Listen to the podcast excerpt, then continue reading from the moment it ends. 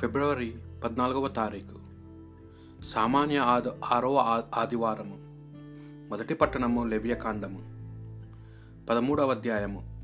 ఒకటి రెండు వచనములు మరియు నలభై నాలుగు నుండి నలభై ఆరు వచనముల వరకు.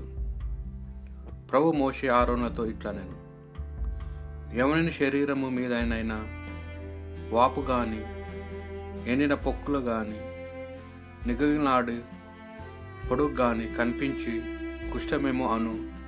శంక కలిగించు ఎడల అతనిని అహ్రోను వంశపు యాజకుని యొద్దకు కొనిపోవలను. కుష్ఠరోగి చినికిన బట్టలు తాల్చి తల విరబోసుకొనవలను.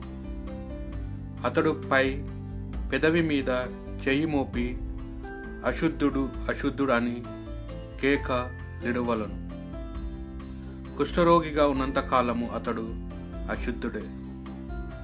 అతడు ఒంటరిగా శిబిరములు వెలుపల జీవింపవలెను. ఇది ప్రభువాక్ రెండవ పట్టణము. పునీత పౌలు గారు కొరింతలకు రాసిన మొదటి లేఖ. పదవ అధ్యాయము. ముప్పై ఒకటి నుండి ముప్పై మూడు వచనముల వరకు మరియు పదకొండవ అధ్యాయము ఒకటవ వచనము. నీవు తినినా త్రాగినా ఏమి చేసినను దానినంతటిని దేవుని మహిమ కొరకై చేయము. యూదులకు అన్యులకు దైవ సంగమునకు ఎట్టి బాధ కలగకున్నట్లు జీవింపుడు. నా స్వప్రజయమునకు ఆశింపక ఇతరులు రక్షింపబడాలనని వారి మేలు కోరు కోరుతూ నేను చేయు పనులన్నిటి అందు అందరినీ ఆనందింపచేయుటకు ప్రయత్నించుచుంటిని.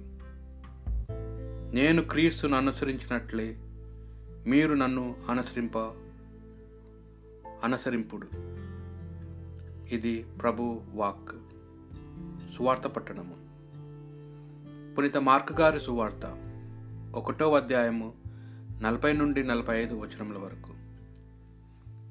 కుష్ఠరోగి ఒకడు వచ్చి ప్రభువునకు మోకరించి నీకు ఇష్టమగునచో నన్ను స్వస్థపరపగలవు అని ప్రాధాపడాను యేసు జాలిపడి చేయి చాచి వానిని తాకి నాకు ఇష్టమే శుద్ధి పొందుము అనెను.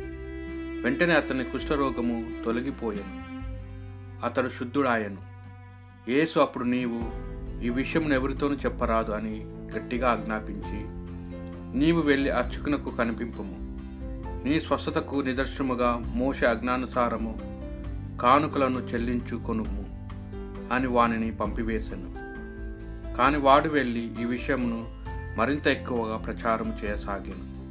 అందువలన యేసు ఏ పట్టణమును బహిరంగముగా ప్రవేశింపలేక నిర్జన ప్రాంతముకు వెళ్ళాను. కానీ నలు దశల నుండి జనులు ఆయన యొద్దకు వచ్చుచుండిరి. ఇది ప్రభువు సువిశేషము.